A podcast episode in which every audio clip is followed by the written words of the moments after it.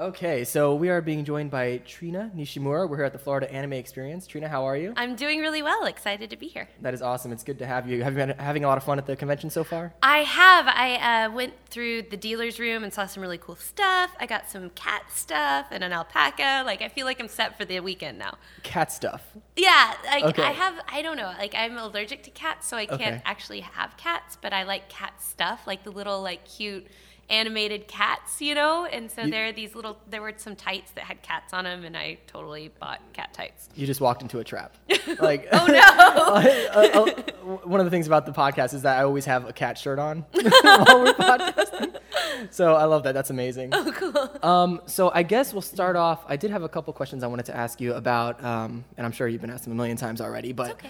um, how did you first get into uh, working in the animation industry? I know you probably were acting at first. Is that right? So, yes. Uh, okay. So I started acting when I was nine years old, uh, and I started touring when I was 13 years old uh, with a theater group. And um, then I went to college, and I was going to be a grown up, and I was going to be a lawyer. That didn't work out.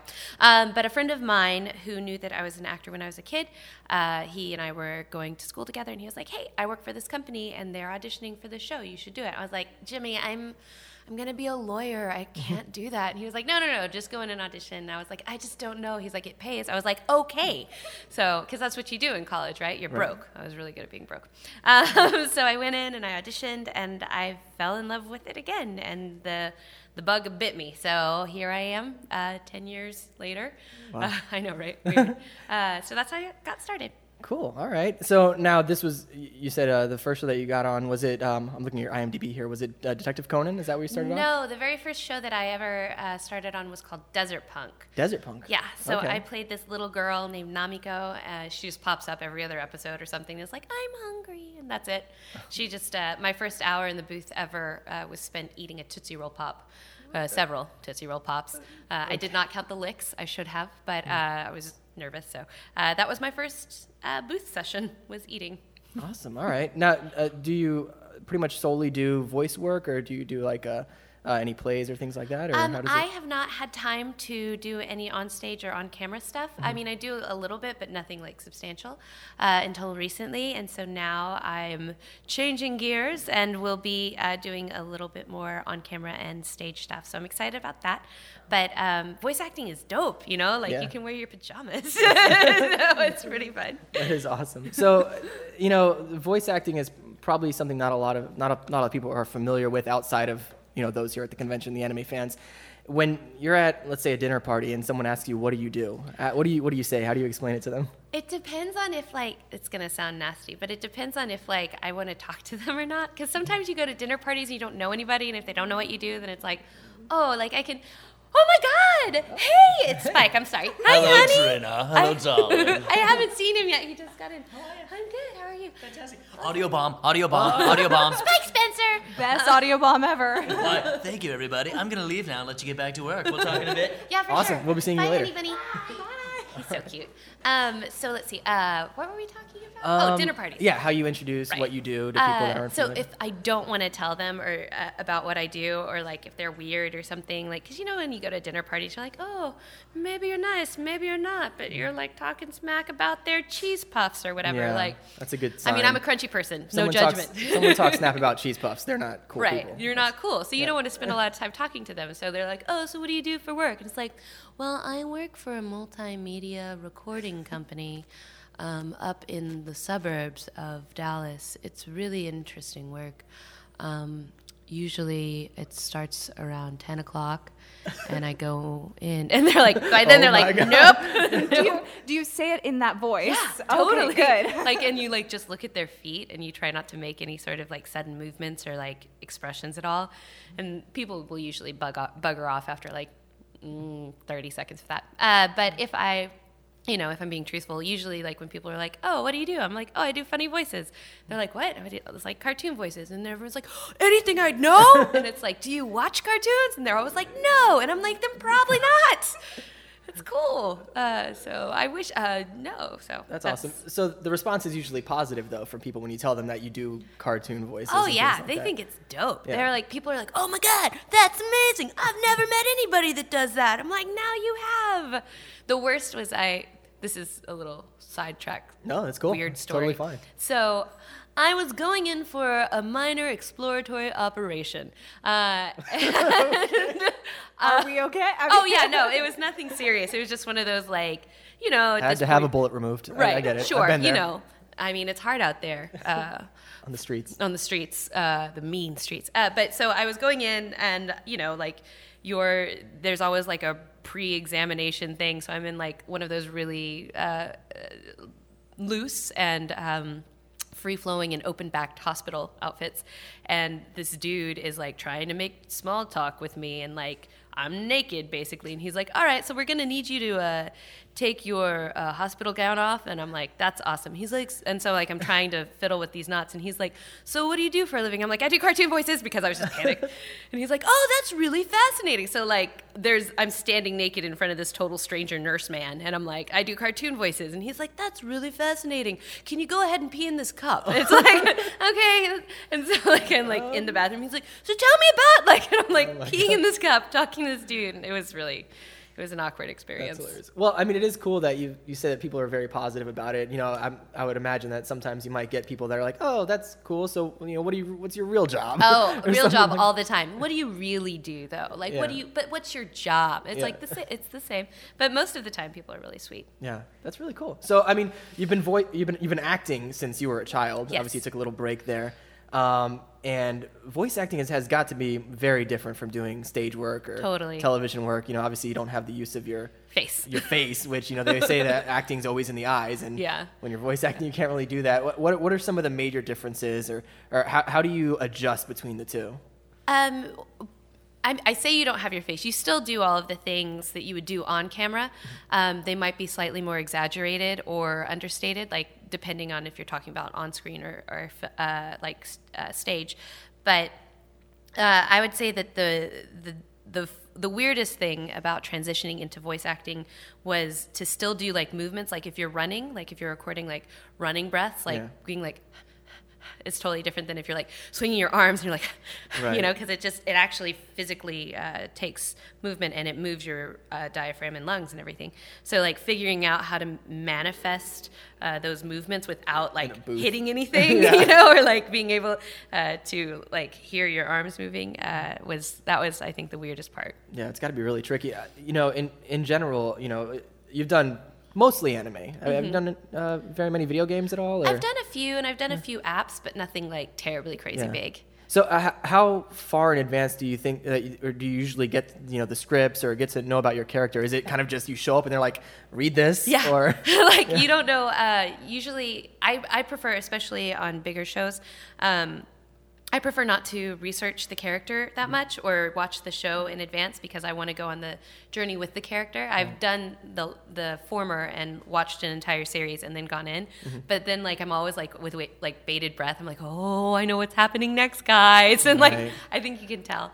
So. Um, usually uh, yeah you go in and if you read you don't like you may or may not know which character you're recording that day or what you're doing so it's really a pretty uh, in the moment sort of thing Speaking of really giant, massive shows, I mean, you were involved in Attack on Titan, which I think is possibly one of the biggest anime we've had in a long time. It, do you have any stories from that or, or cons since then, or how did you get repped into that? Um, well, when we found my brother is the one that told me about Attack on Titan, and he was like, "Oh, you have to watch the show; it's super dope."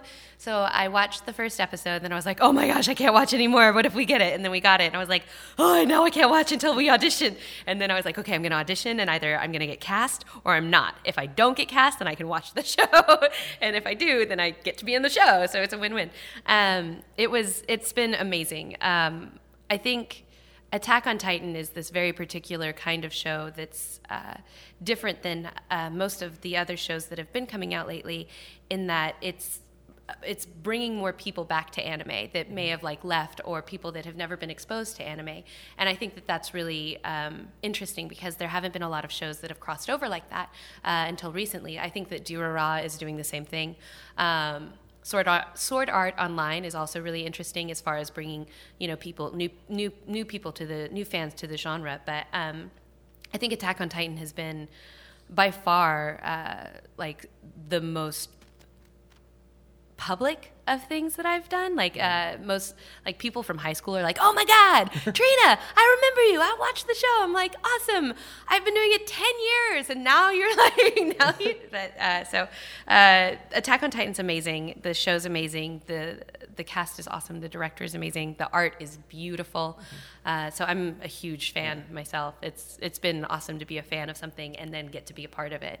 So Yeah, it's such a crazy show too. I mean, it's like so many emotional roller coasters. A lot of the voices that you've done have, have been characters that have just gone through so many crazy things.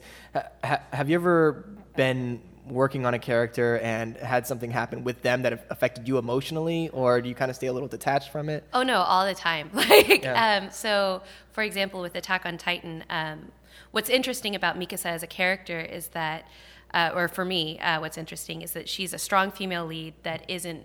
Her primary motivation isn't like, oh, I need my boyfriend. I have to do this for a boyfriend. I'm in love. Like her primary motivation is a devotion and loyalty to family, uh, adopted or otherwise. And um, I'm lucky enough to have some really amazing people in my life, including. Uh, but not limited to uh, one of my besties ty who's a dude and like he and i were inseparable when we were kids like we met each other when we were 13 and you know i i love his kids and i love his wife and it's he's an amazing person and so he was you know when you're acting or when i'm acting i try and pull from my own experiences and then relate them to the character.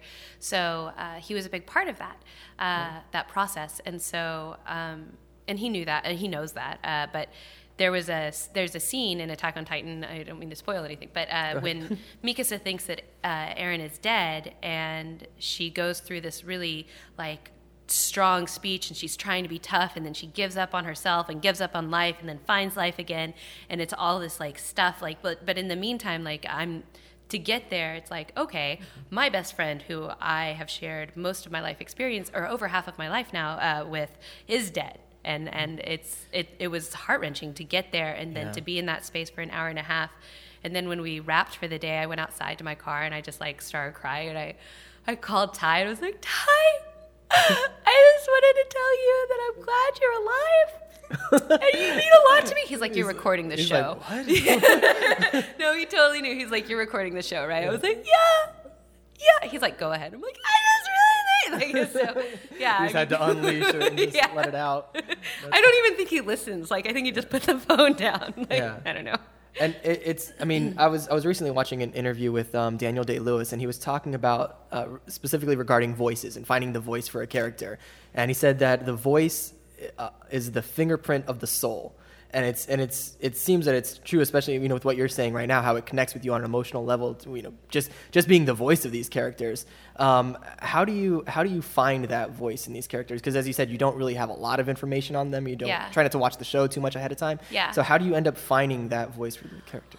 Uh, well, a lot of a lot of people, especially uh, fans, will be like, "Oh, well, you need to match the voice of the character, like match the Japanese voice." But like, that's not really my jam personally. Um, I try it like it's like building any other character, like whether you're on stage or whether you're on, on film or whatever.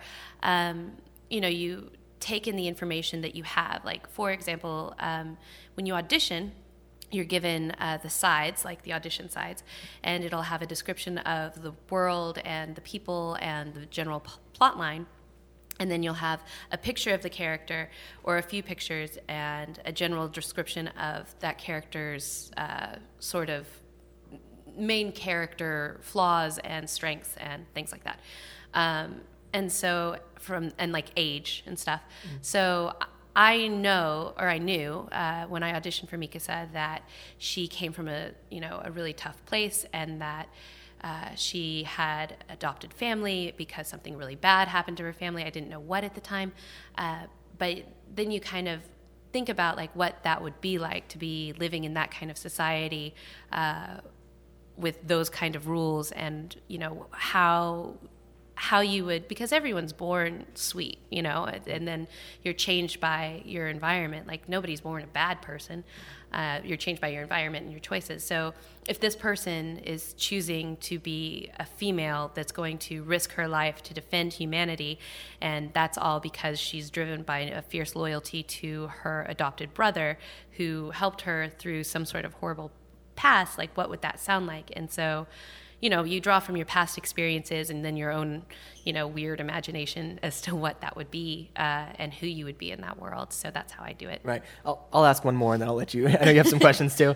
Um, I know you also worked on Steins Gate, which is Yes. hugely popular. Love it. I think it's rated on Anime News Network as like the greatest anime of all time. No way! It's it's yeah. I think I think so. It's uh, I, it's up there for sure. Oh, Um, nice. So h- how was that experience? I know it was a little while ago, but do you have any stories from that? Or Um, it was really confusing. Yeah, just, definitely. Like all the timelines, because if you like, if you take everything that we've already spoken about into consideration, like you have this character in, you know, we'll say timeline A, and the main character Okabe is skipping from timeline A to timeline B to C, then back to B, then back to C, then back to A, and so you're like just keeping track of where uh, Makise would be in timeline A, B, and C, and that's just you know that's conservative because it's it's it's multiple lines and. Like Colleen, the director Colleen Klinkenbeard is very smart, and she drew like graphs for me, like on the glass, and she was like, "Okay, we're here, but we're gonna jump back over here on timeline B, but then we're gonna speed forward in timeline C. So this is what's like,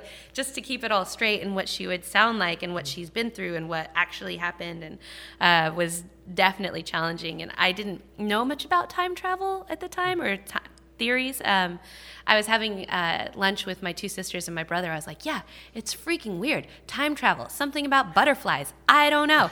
and my my brother was like, "Oh yeah, you haven't read Hawking's book?" I was like, "No." And Tara was like, "Oh, you really should read that." And then my little sister was like, "Oh, I have an extra copy in my bag Oh right my now." Like pulls it out. I'm like, "Oh, that's." Amazing! Thanks for being smarter than me. but it, it was a it was a really great show. The writing was amazing, and I I love that show. So one of the things that I'm curious about, you mentioned how you draw from certain things to to create characters and to get yourself in that place for the character. And so I would imagine that when it goes out into the world, you have kind of this vision, this this place you know you took it to and that you see in it. Do you ever do you ever have times where you hear reviews or feedback or anything like that from other people? Not necessarily negative, mm-hmm. but they just hear something very different and it changes the way you see the character? Um, I think all actors are into like validation, just as a, a general practice. Like we seek it, we want it, and uh, I I'm always a little apprehensive as to how it will be received. Um, uh, in general, I mean, you want to be able to do your best work, and you want to be able to put things out into the universe, uh, and and people like it, of course. Um, especially with shows that are you know big or shows that you know are kind of like Steins Gate was late in the game, and it didn't really find a big fan following until recently. Uh, but I think that it's it's always like it's always really hard. I think to go and and have your work previewed. There was a, a, a clip of Attack on Titan that was put in um, or, or put online before we released anything, and it was Mikasa. It was Mikasa's speech, and there was uh, a lot of blowback from that, and a lot of people that were like, "That's a horrible Mikasa. Trina Nishimura is the worst." Meow meow meow meow meow meow. Uh, and it was, but it wasn't in context, so they assumed uh, certain things about how that character or how I would portray Mikasa throughout the series. And then once the series, the whole series was released, people were like all about it. Um, it's and I I was really upset in the beginning. I went I went to the director. I was like, Mike, I'm so sorry. Like I've ruined it. Everything's over. The world's over. Go ahead and give me my sword. I'm gonna fall on it. It's over. And he was like, No, you know, just give it a minute. I think that people always have opinions, and you'll always have people that like it, and you'll always have people that don't. So I'm wondering if the the way that the dubbing industry has changed has changed kind of that fan feedback because a you have the internet that gives people that instant unfiltered generally anonymous ch- a tunnel right to the like source trolls? well like trolls but then i'm also thinking uh, from the perspective of a lot of anime fans in today's age do have access more so to the japanese content where back 15 or so years ago we got the dubs and Yeah. that really was it i mean Yeah. it, you had to go hunting to get the subtitled versions and Right. and so i'm wondering has that do you feel that that's changed the pressures or the way that people perceive dub voice actors because you mentioned earlier people saying like oh they don't sound like the japanese or they need to sound like the japanese or whatever the case may be I think that that's a really interesting point, and people uh, frequently dub versus sub, and that whole idea of like the people that are like, "Oh yeah, I don't actually watch the dubs. Like, I love Attack on Titan. I've never seen your work. I'm sure you're fine." Like, okay, that's cool, man. Like, you don't have to like it. Uh, I think that things that are frequently lost on people um, th- is that uh, we're not uh, in the from my point of view when I dub something. I'm not trying to sound like the Japanese. I'm not trying to recreate a performance because that was theirs. Uh, what I'm lucky enough to do is take a piece of art and make it accessible to an English audience. I'm not just parroting words, you know, like the scripts come over from Japan, they're translated into English, and then they're adapted into, uh, you know, plot lines and words and cadences and, and, and sayings that an English speaking, a native English speaking audience would understand and relate to. Uh, for example, there was a show where the lead character was tan, and being tan in Japan is. Uh, associated with being promiscuous, whereas being tan in America is all American. So um, it was the script was changed, and th- certain things were changed to imply uh, the uh, social ostracization of being uh, assumed to be promiscuous without it applying to her skin tone, right? Um, similarly, uh, when you're dubbing things and when you're taking this idea, like uh, at the core of we'll go back to attack on titan. At the core of mikasa she's driven and she's uh, she has a lot of stoicism and things like that right? And so uh, the japanese my japanese counterpart was very deadpan and she was very low and she what like she didn't have that much uh, as much emotion i think that as as in my portrayal of mikasa.